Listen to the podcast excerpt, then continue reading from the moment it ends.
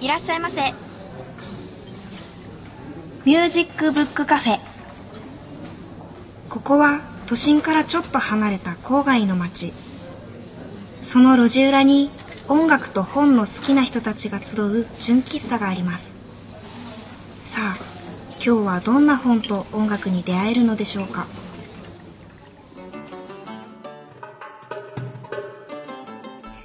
皆さんこんにちはミュージックブックカフェのほのかです。この前お部屋を模様替えしました。以前別の部屋にあった自分の大きな本棚が私の部屋に戻ってきてよしこの機会に模様替えしてみるかと思い立って奮闘しました。でもせっかく模様替えするなら部屋を自分の好きなもので埋めたいなと思ってカーテンとか壁とかに刺繍入れたり飾り作ったりしてみました。まだ途中なので少しずつ完成していこうと思います。物作ったりリメイクしたりするのが好きで誰に似たんだろうなーって考えてみるとこれね確実に父親だって思うんです。父親っていうか父の家系ですかね。うちはね父方の祖母も父の姉もお店をやってるんです。祖母はお料理屋さんをやっています。孫の私が言うのもなんですけど本当に美味しいんですよ。遊びに行ったりするとお料理している時にいろいろ豆知識を教えてくれるんです。あの時間大好きだな。おばはご主人と陶芸のお店をやっていてそこで雑貨を作ってます。服とかもハンドメイドが多くてすっごく素敵なんです。その人って年を重ねるごとに好みが少しずつ変わってきたりするじゃないですか。私日に日に好みがおばに似始めているのが自分でもわかるんですよね。あーやっぱ遺伝ってあるんだなーって感じます。父方の女性陣すっごいパワフルなんです。毎日自分が好きなものに触れてそれを自分が作って私の場合は音楽ですけど自分がおばや祖母と同じ年になった時にそういう生き方をしていたいと思います。憧れの存在です。よし店開けますか。最初のコーナーはこちらです。ブックでトーク。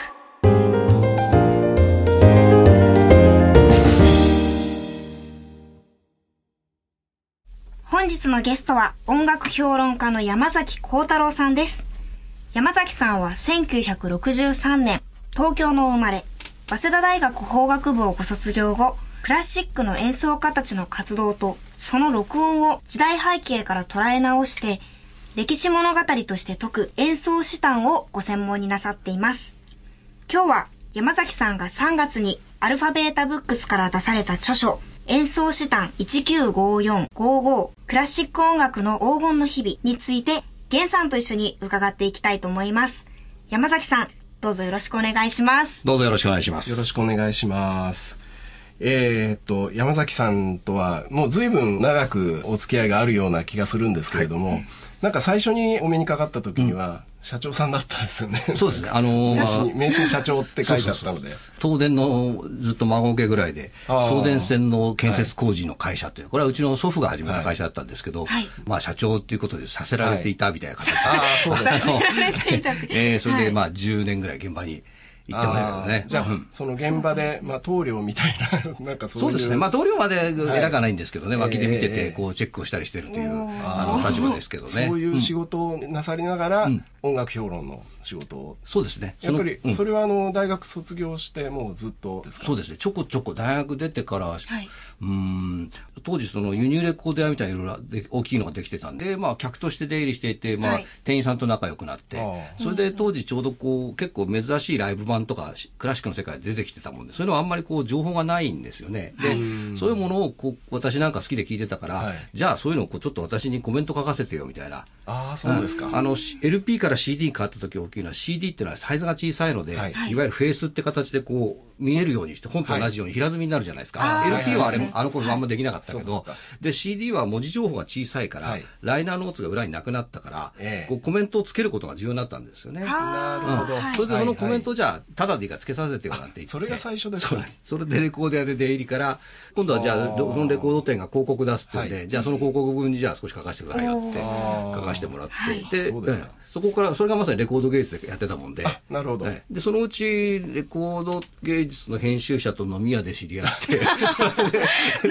書きますかって分かりましたね。そのまま、えー、二十何年経ってますね。二十四あんまりその山崎さんが、まあ好きでというか、あのフィールドにされてる部分を専門にしてる人はいなかった。いなかったですね。あの、もちろん例えば、あの、えー、先年亡くなった宇野広報さんとか、はい。はい割とその、いわゆるこれヒストリカルって言うんですけど、はい。歴史的な録音を取り上げるってことをやられてたんですけど、ただ、例えばオペラとかはあんまりやってなくて、で、私なんかどちらかというと、当時はオペラへ最初に興味を持ったのだったから、あそ古いオペラってのは本当に論じる人っていなくて、はい。日本ではいきなり戦後、はい。マリア・カラスが出たあたりぐらいからはい。喋ってて、それ以前は全然、うん、論じる人はいない。で、私はむしろその前に興味があったんで、そ うその辺やる人間がいないから面白がられてたっていう部分ですね。うん。で、あの今回お出しになったのが演奏したん、えー、1954、55っていう本なんですけれども、演奏したんっていうのは山崎さんのキャッチフレーズですよね。そうですね。まあ、型、はまあ、私が専門にしているものということは、はいこれは、あの、私の造語なんですけどね。はい。で、音楽評論っていうのもちょっと違うしな、はい。なんて感じだったんで、それで演奏したんって造語をして、この演奏したんっていうのはどういう意味を込めてらっしゃるんですか、そうですね。まあ、あの、詩単っていうのはね、歴史物語、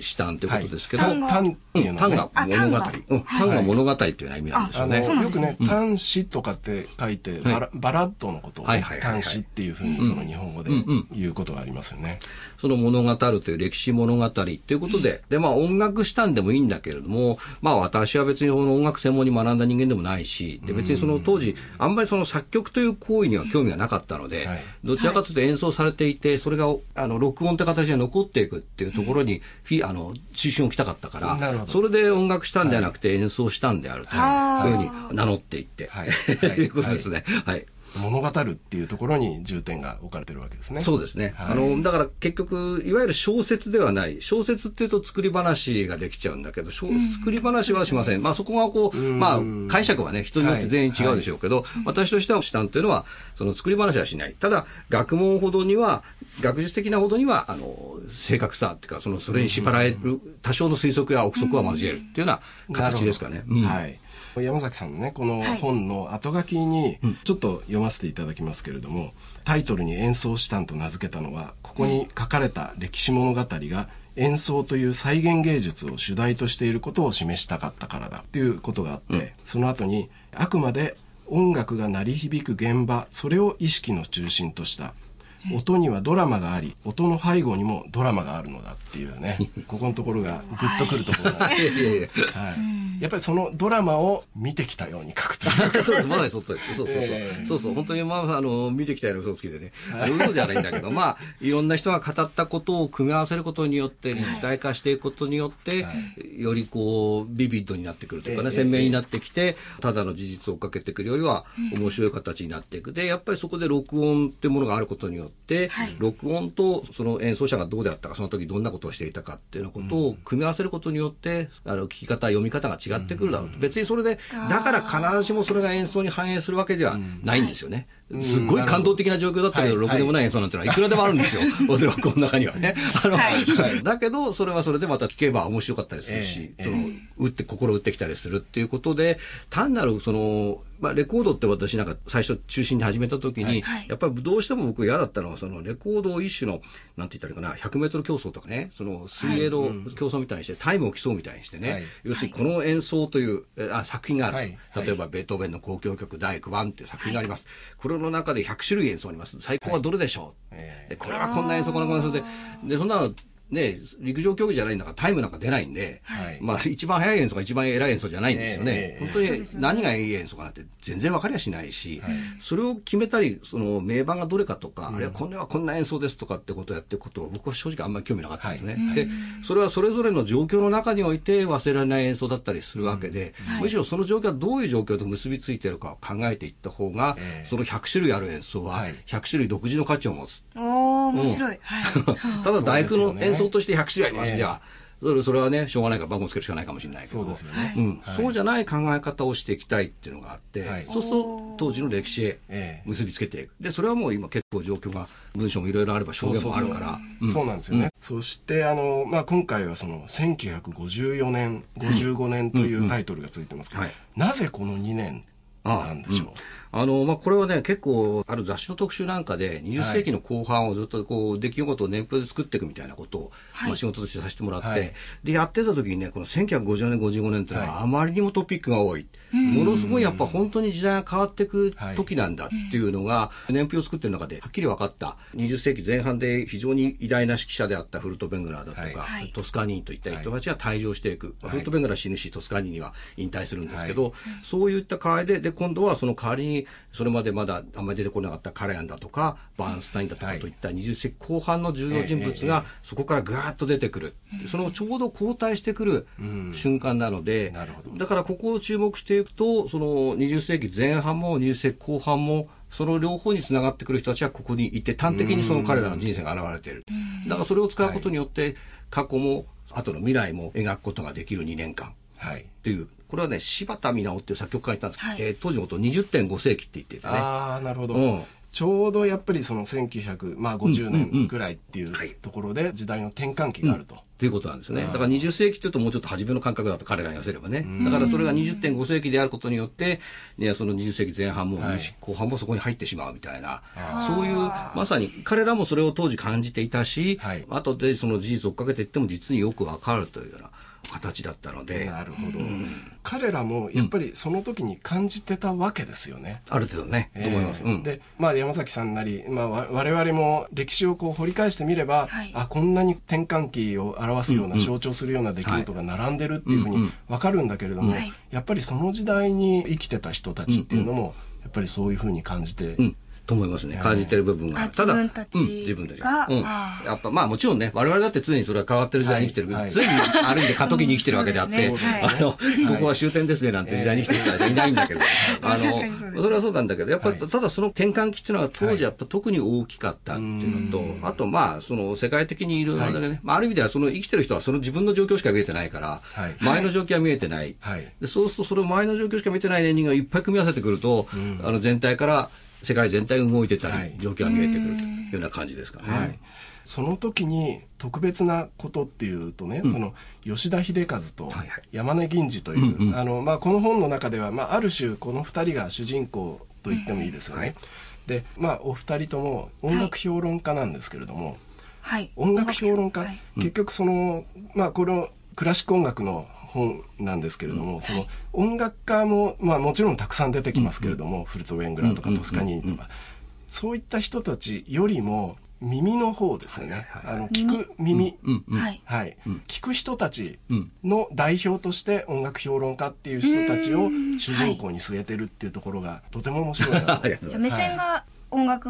をしてる人ではなくて、聞いてる人目線で、はい聞いてる人目線で。はいそうなんですね。そこにあのレコードの意味があって、つまりはい。ここではレコードもたくさん上げてるんですけど、はい。その当時吉吉田秀和や山根銀次がまあ初めて彼らは戦後ね敗戦で叩きのめされた日本からようやくヨーロッパやアメリカなんかに行くことができて、はい。そこで当時レコードでしか知ることができなかったものを生で初めて彼らは見て聞いてる、そのなんかものすごい音楽機構みたいな形で、はい。旅行機という形で書き残していく、でそれがその後になってみるとライブ録音という形で出てきているので、そうするとじゃあ彼らが聞いたものはこんな演奏だったんだ。こんな音だったんだっていうことを、はい。はい。我々が後で聞くことができるわけです。よ。後でわかる、うん。後でわかる、ええ。だからこそ、はい。じゃあそれを生で聞いた人間がどう思ったかっていうことをまず一番重視していこう、だからその頃にはその吉田さんとか山根さんのように外に出てはい。音楽を聴いて、はい。でそのことをまあ音楽機構というような形でその文章にして日本で発表するっていうそういう人ってまあすごくこう特別な人だったんですよね。はい。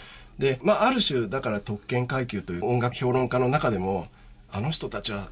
本物、本場本場で本場聴いてると。うん。はあ。っていうのがあるけれども、まあ今になってみれば聞いたものを確認できるっていうのも、うんね。大きいと思います。大きいですよね。だからやっぱその、さっき言った過渡期というのはもちろん大きいんだけれども、はい。一方にはやっぱ彼らがちょうどヨーロッパへ出て行って、それを見た、聞いたっていうのが、この2年選んでる理由でもあるんですよね。はい。やっぱりその、はい。うん、なんていうかな、やっぱりポイントとして、我々は日本人である、日本からクラシック音楽を聴いてるって立場は、もうこれは絶対どうにも否定しようがないので、はい。外国人の話正直言うと、いくらどんなにいっぱい書いたって、それははい。向こうの話なんですよね。で外国人の感覚の中で論じてることだから、日本人には分からないこともいっぱいあるんだけども、当時、まあ60年前の日本人だから、現代の我々とはまたちょっと違っているけれども、それでも日本という国から出て行って、西洋音楽に接している。でどうしたらいいのかみたいなことを考えて、はい。はい、それは決してやっぱり絶対変わらない部分があるので、はい、それをやっぱりポイントにしていきたいっていうのがありましたね、うん、そこがやっぱり同じ音楽評論家として。あのやっぱりねその耳がどう変わったのか日本人のクラシック音楽を聴く耳がどう変わったのかっていう、そのドキュメントでもあると思うんですよね。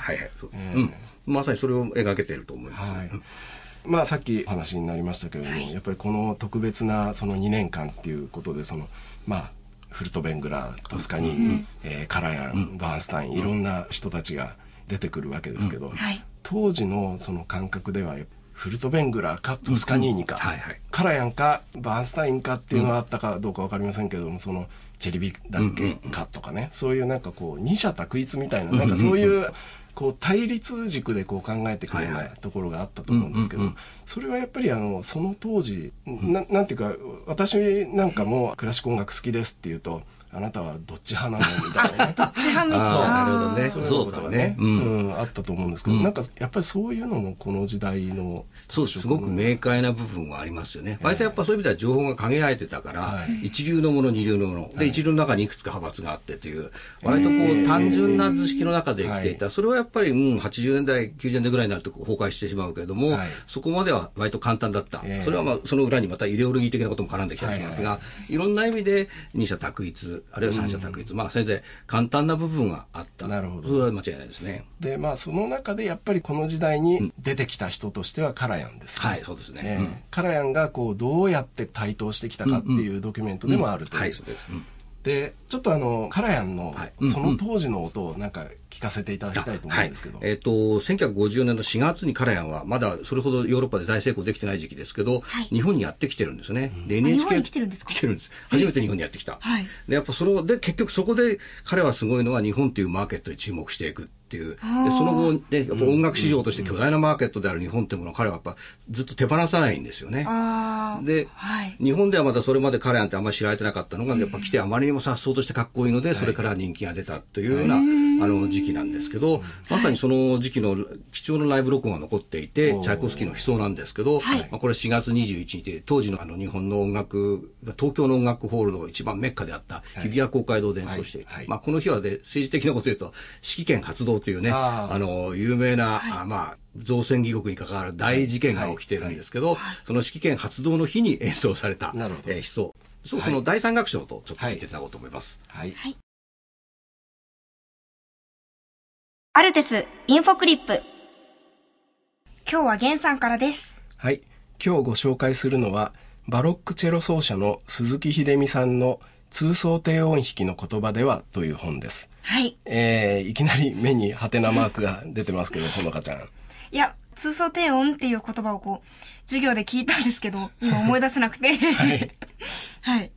あの、ちょっとね、バロックチェロとか通奏低音とか難しい言葉が出てると思いますけれども、はい、あの、バロックチェロっていうのは文字通り、えー、ババッハとかヘンデルとかのバロック音楽の時代に演奏されていたチェロなんですけれども、はい、まあ今のチェロには楽器のお尻からエンドピンっていう足が生えてて、それで楽器を支えるんですけど、それがないので、両足で挟んで支えなきゃいけない。うわ筋肉痛になりそう。そうそう、筋肉痛になりそう。で、あとはその手ある弦がスチール弦じゃなくてガット弦が貼られてるんですね。ガット弦って何ですか、はいあの、まあ、テニスのラケットでも、あの、ガットっていうでしょ？はい。あの、ガットっていうのは、あの、腸のことで、あの、これは、内臓の。そうそうそうそう。はい。羊の腸が弦の素材なんです。うんう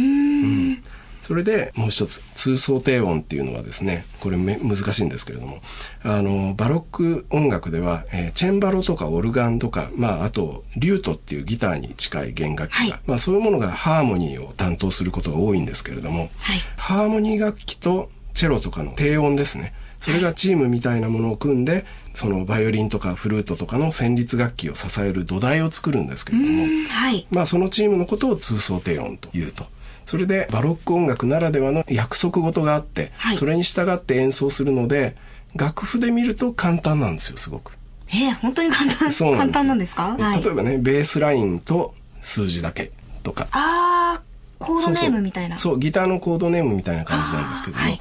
あの、そのバロックの約束事を知ってる人は、その簡単な楽譜からものすごく豊かな音楽を紡ぎ出すことができるんですけど、はい、知らない人が見ると、なんか楽そうだなとか、あの、まあ、はい、なんとなくこう、そんな役回り、それが通奏低音弾きっていうことなんですね。で、この本は日本のバロックチェロ奏者の、まあ、第一人者の鈴木秀美さんが通奏低音弾きっていう立場から古い音楽を演奏する現場では一体何が起こってるのかっていうことを、まあ、ユーモアとペースをたっぷりに描いたエッセイ集です。今日ご紹介した鈴木秀美著通奏低音弾きの言葉でははアルテスパブリッシングから今月26日に発売予定です。えー、全国の本屋さん、楽器店や本となどのオンラインショップではすでに予約も始まってますので、どうぞご利用ください。本日のゲストは、音楽評論家の山崎幸太郎さんです。えー、前半の最後に、カラヤンの録音を聞かせていただきましたけど、この時代っていうのは、まさに録音の世紀が始まったと言ってもいいんじゃないかっていう気がするんですよね。カラヤンっていう人もやっぱり録音ということに非常にこだわった人ですよね。そうあのそれが本当にまさにここで段階でちょうど引退していく人たちは、19世紀前の指揮者たちっていうのはあんまりそれを分かってないわけですね、はい、分かってないし音楽ってそんなもんじゃないっていう意識が強いから、彼らはそれに対してあんまり興味を持ってない。取るなら取りゃいいさお金になるならそれはそれでいいしぐらいの態度で、はい、まあ、人それぞれだけども、はい、基本的にはやってきた。ところがそこから出てくるカラヤンとかは初めからその録音の効果。要するに自分が演奏できないところでもお客さん聞いてくれる。はるかに広がっていって、その力を持てる、はい、でそれがもう全く実演ではありえないな、まあ、演奏精度を持ったものを演奏さ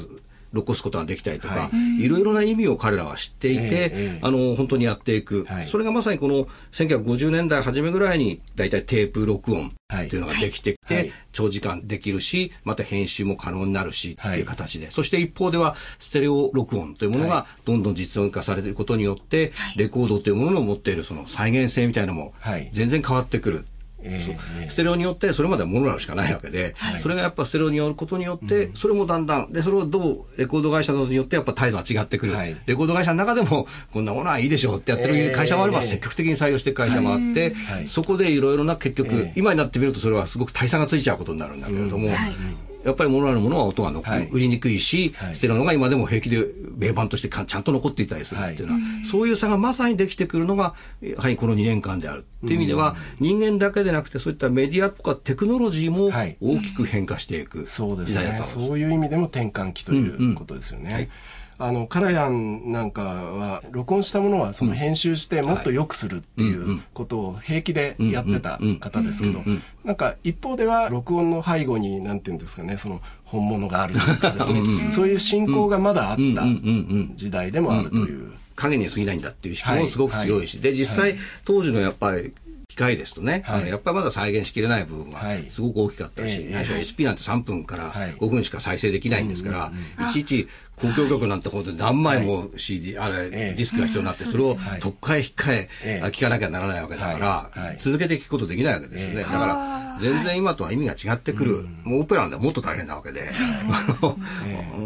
なんかその意味でもやっぱり音楽評論家っていう人たちのその存在感っていうのはすごく大きかったんじゃないか。やっぱりその、うん、背後にある本物を知ってるっていうね。生を聞いてきた、えー、生を聞いてきた、うん、人たちっていうのはもう特にやっぱりステータスがあったんじゃないかっていうこの時でできてきたんじゃないですかね、はい、まあ、これ以前だと本当あの戦前に本当にお金持ちの子供で留学してたとかね。あのそういう人は何人かいるんだけれども、やっぱ生を聞いてる人は本当に限られてるわけで、日本では本当に戦前からもうレコード大国なんですよ。日本はもうレコードしかないからなんだけど。そうですよね、レコードしかないからレコード大国になっていて、はい、でもそれがでもそうではないよっていうようなことをこう、まあ、だんだん生はこんなことだよっていうことを、まあ、吉田さんとか山根さんが報告することによって、ある程度分かっていった部分はあると思いますね。まあ、あの我々聞いてる方はその山根さんとか吉田さんが書いているものを、うんあの読みながら、うん、こんな感じかなっていう想像しながら。そうそうそう。当時はだから本当にそれで憧れなだけなんですよね、生のその音を聞いてみることはできないから、じゃあレコードでできた時こんなものか、じゃあこのアーティストはレコード今レコード演奏してる人は実はこんな感じの、まあね指揮法をしてるんだとかなんかそんなことを想像したり、風采がこんな感じなんだとかっていうことを、写真でさえねそんなに多くない時代だから、そうですよね、あの、それで、まあ、その一方で、まあ、カラヤンなんかも非常にこう、進んでいた意識としてはね、はい。と思いますけれども、例えば、ここでも書かれてますけれども、ホロビッツが自宅で、はいはい。あの、クレメンティのそなたを録音したりだとか、あとは、やっぱりあの、吉田さんと、吉田秀勝さんといえば、グレン・グールド。ですよねうんうんうん。で、あの、グールドっていう若い世代のピアニストが出てきて、もう、その人はもう本当にあの、レコードっていうこうメディアの申し子っていうかね、はい。あの、そういう形でこう、カラエンなんかよりももっとこう、先鋭された形で、あの、出てきた。で、そういうその、レコ録音の、なんていうんですかね、その技術とか、そういったものの変遷とか、そういうものが本当にこう、ドラスティックにこう、現れ音てくる。楽、その演奏芸術っていうのはあり方を変えていってしまう。はっきり言うと、やっぱり、その20、19世紀までは演奏っていうのはすごく価値が低いんですよ。つまり消えてしまうものだから。はいやっぱりヨーロッパ文明においては、やっぱり永遠に残っていくものっていうのはとても価値が高い。絵画であったり、彫刻であったり。はいだから、音楽であれば作曲っていう声が高いんであって、はい演奏っていう声、その場で消えるものなんていうのは、あうん、やっぱり認められ寂しいなんかそう、そうです、本当にそうすごい寂しいですね。だから、トスカニーニって人はここ書いてないんだけど、トスカニーって人はよくね、素晴らしい演奏した時に限って虚しい顔していたっていう逸話があって、要するに今自分がやったものはその場で消えてしまっていて、てうもう一回直そうとしてもできるかどうかわからない。あっていう状況で胸に来るものが、ちょっと泣きそうだった。だから、それが録音が残ることによって、あるいはその録音というものを一生懸命きちっと作っていくことによって、演奏家というものも特別の価値を持ち得る。あの、再現芸術というものも創造芸術と同じだけの価値を、永続性を持ち得るんだっていう意味の中で、まさにそのグールドなんかが活動していくし、あと、ちょっとその前に言ったホロビッツなんかはね、要するにこう、もう生で演奏するのは怖くなっちゃうのね。生で演奏すごい演奏すればするほど拍手してくるけど、はい。この人たちは結局俺の名人芸を聞いてるだけだっていう虚しさあって、で、やっぱ、まあ、精神的にちょっと弱い人だからなんだけど、はい。やめてしまって、うちへ立てこもっちゃうみたいになっちゃう。で、うちへこもった時に、じゃあ、録音しましょう。録音だったらできるじゃないですか、みたいなこと言われて、でも、って言って、まあ、それでじゃあ、家のピアノで行くわって言って、家のピアノで録音するっていう、ね。安心できる場所やって、そうそうそうそう。まあ今でいう卓録の走りみたいそうそうそう。な。まあ当時で言うとね、まだ本当に大変なものだし、まあピアノをガンガングランドピアノ鳴らすわけだから、あれなんだけども、やっぱその後ちょっとしばらくして、ちょっと治ってきたから、あの、無人のカーネギーホールでやってみようって言って、そしたらやっぱそれは無人のホール見た途端にやっぱ嫌だって、やめちゃったっていう話。あ一回でやめちゃった。そうですかああだから、そんなことをやるようになって、で、そういう人でも、レ家で録音することによって、そのレコードが自分の代わりに旅をしてくれる。めちゃくちゃにきついアメリカの演奏旅行とかを、レコードがやってくれるっていうことを、ホロビッツなんかは気がついていって、結局その後12年間ぐらい、ずっとレコードのアーティストでやってるはいっていう形で。ライブは、や、やらなかった。やらなくて。やらなくて。で、それを見ていたのはちょうどグールドという人で、はい。まあ、グールドとしても、まあ、あの人はあの人でまたちょっとこう、ひねてる人だから、ホロビッツに真似しましたとは絶対言わない。どんなことがあっても言わないんだけど、あの、やっぱり、あれに習うような形で、やっぱり自分も演奏会引退してはい、レコード録音だけで、そしてそのセッションで一生懸命、いくつもテイクを作って、それを調整する。まあ、彼は最後終的に言ってるのは、あの、キットみたいなもの、つまり、いろいろな演奏が入ってるものをお客さんに届けて、お客さんが自分で編集して、自分で理想の演奏を作るのが最終的な段階だって。なんか、こう時代を先取りしてるっていうね今よりも先に行ってる感じがしますよ飛びね。越えてる。飛びてる。まあ、で、まさにそのね、まあ、これはもうちょっと後の時代から言い出すんだけど、トロントという、まあ、ニューヨークや大都市から遠く離れたところにいて、その大戦の中にいて、そこで音楽を演奏することが、やっぱり情報、本だとかテレビを使ってはい、最新の情報を手に入れることができるじゃないか。で、私もこっちから発信していくことができる。まさにそのインターネット社会を先取りしている。あうんあ、すごい。あの、本当にその、やっぱ引きこもり的な音楽家がそれでやっていけるんだっていうことを、まさにこれ先取りした理想。グールド今生きてたらもう YouTuber とかね。そうそうそうそう。言うなってますね、きっと。ただけ、彼は、彼で結局それが実現しちゃうと嫌だったんじゃないかって気もしないでもないんですけどね。あそう言いながらもそう言いながらも、まだしも、まだまだあの時代には特権的な存在だから、編集するとかっていうのはええ、本当に限られたアーティスト限られた機会しかできないからええ、そこでやってたから、それが全員にポンと解放された時に彼はそれで嬉しかったかどうかは、ちょっとわかんないなっていうのはありますね。難しい。はい。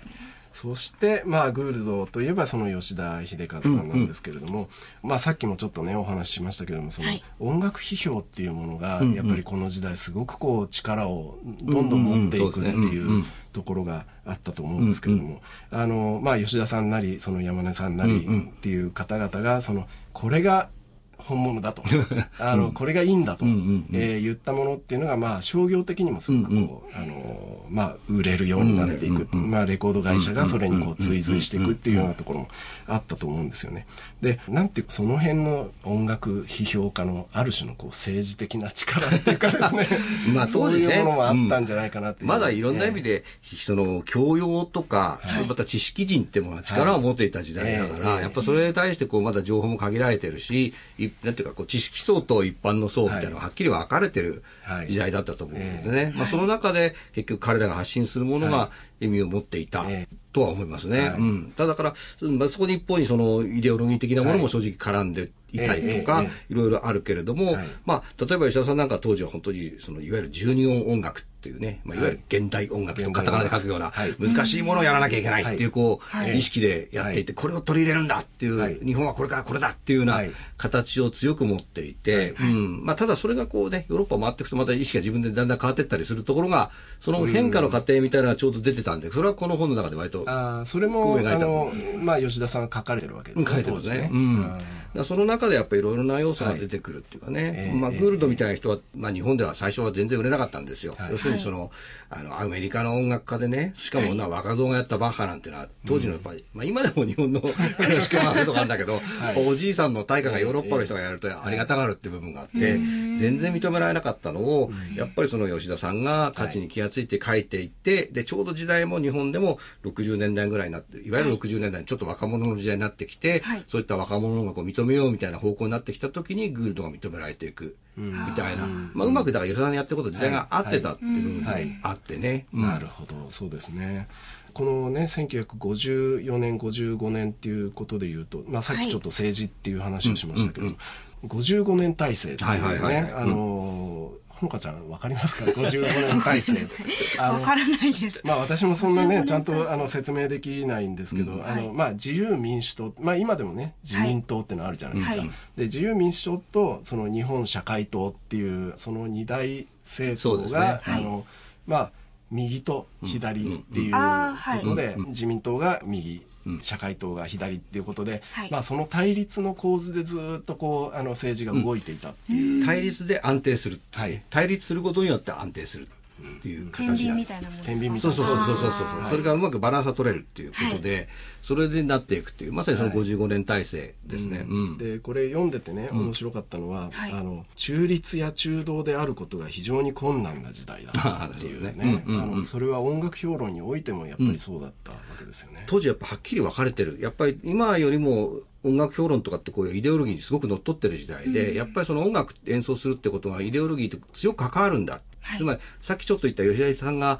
十二音楽をか非常にこう支持していくってことは、当時の感覚で言うと、えー右的、右って言うとちょっと違うな、アメリカ的、資本主義的な発想なんですよ。で、一方にその共産主義的な、あーまあ、社会主義リアリズム。これはそんな分かりにくい、そんなインテリだけの音楽なんてやってたらダメだ。誰にでも分かりやすい、そして明るくて、えー積極的な、みんなが朗らかになって、明日頑張ろうっていう気持ちになるようなはい。音楽を作らなきゃダメだって信じてるのが社会主義リアリズム、左の発想であって、で、それに完全に乗っかってるのが山根銀次さんっていうはい。はい人であって、はい。この二人がだから物の見方が全然同じ1年違いでヨーロッパを回ってるんだけども、はい。まるで違うと。その、違うものがある意味で比べるとより分かりやすくなる。はい。あの、比較するものが。そうそう、明快になるからね。そうすると吉田さん、ただ吉田さん見てると、確か今考えると吉田さんの言ってることは非常に中道に近いんですけど、はい。その中道が当時は必ずしも中道ではないってことも、左の人がいることによって見えてくるし。あ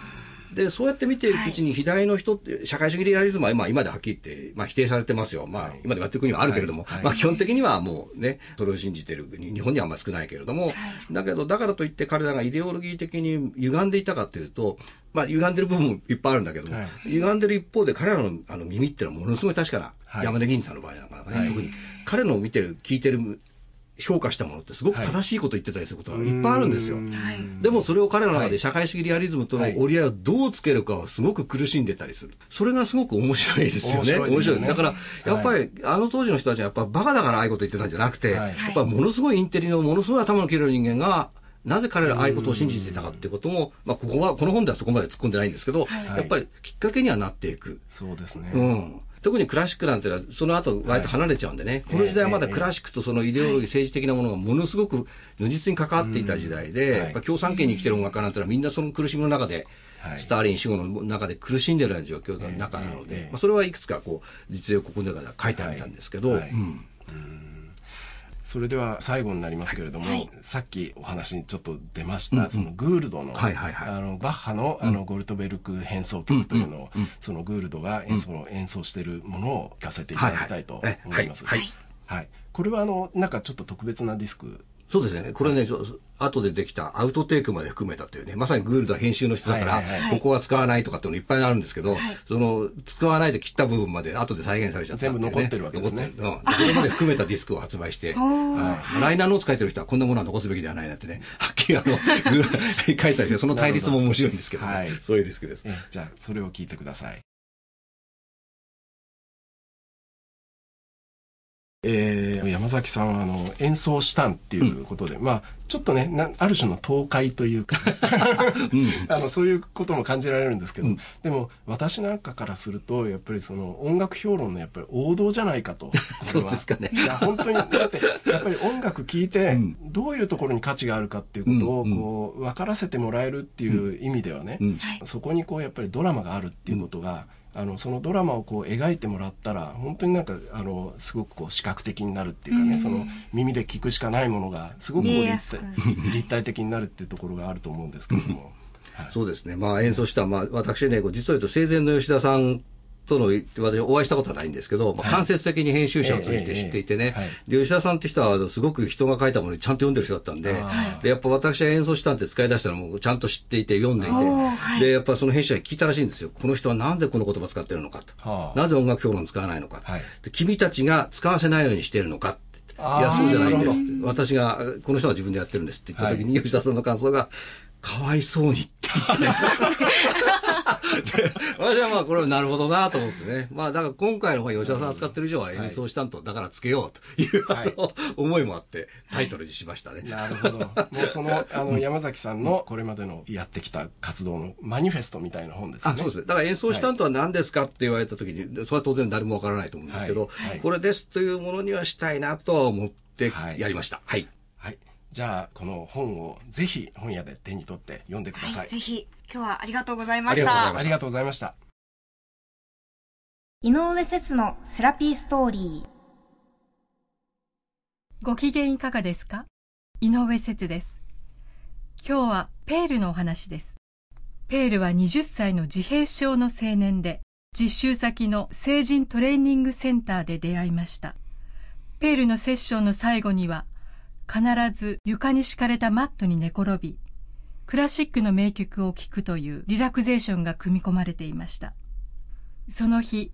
私の指導教官であった音楽療法士が選んだ曲は、ベートーベン作曲ピアノ協奏曲第5番皇帝の第二楽章。しばらく寝て聴いていたペールが言いました。これはグリークの曲じゃないね。違う。だってノルウェー語の音がしないもの。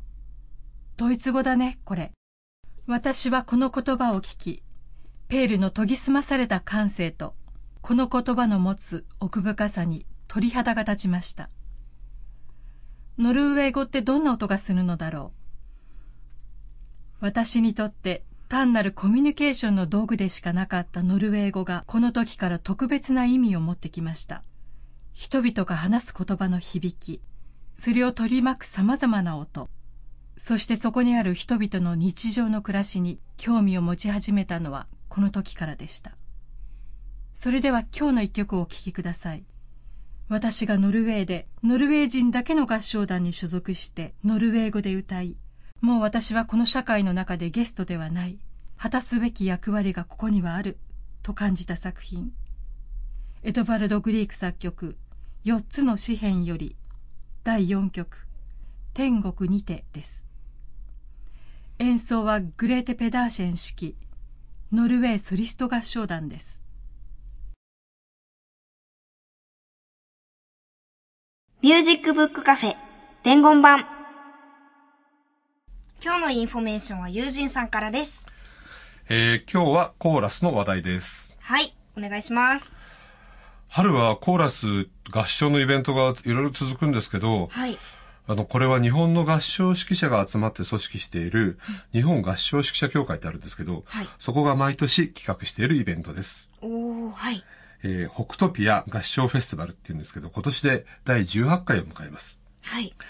今年は6月の9日金曜日から11日日曜日まで東京北区の北トピアという会場で開催されるんですけど、はい。今年はですね、女優の今野美佐子さんをゲストに迎えて行われる美しい日本語で紡がれる歌と銘打たれたオープニングコンサートや、はい。それを皮切りにして、グレゴリオ聖歌や子供の歌をテーマにしたセミナー、また今すごく人気のある作曲家の信長隆富さんや木下真紀子さんをフューチャーしたセミナーやコンサートが開かれるんです。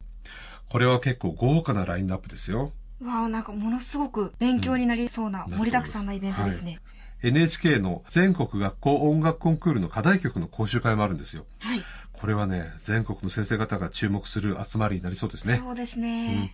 合唱ファンの皆さん、どうぞご注目ください。詳しい情報は、日本合唱指揮者協会のホームページで。イベントのお問い合わせ、お申し込みは、日本合唱指揮者協会事務局。電話は東京03-3952-7207。東京03-3952-7207です。どうぞよろしくお願いします。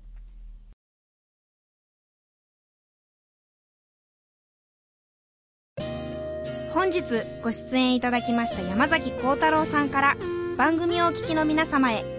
山崎幸太郎さんのご著書演奏師団195455クラシック音楽の黄金の日々を1名の方にプレゼントいたします。ご希望の方ははがきファックスメールにお名前ご住所電話番号をお書きの上演奏師団希望と明記してお送りください。宛先は郵便番号 102-8080FM センター4階ミュージックバードミュージックブックカフェです。ファックス番号は東京03-3288-8902メールアドレスは info アットマークミュージックブックカフェ .jp です。また番組のホームページでもご案内しておりますのでそちらもどうぞご覧ください。ホームページのアドレスは http コロンスラッシュスラッシュミュージックブックカフェ .jp です。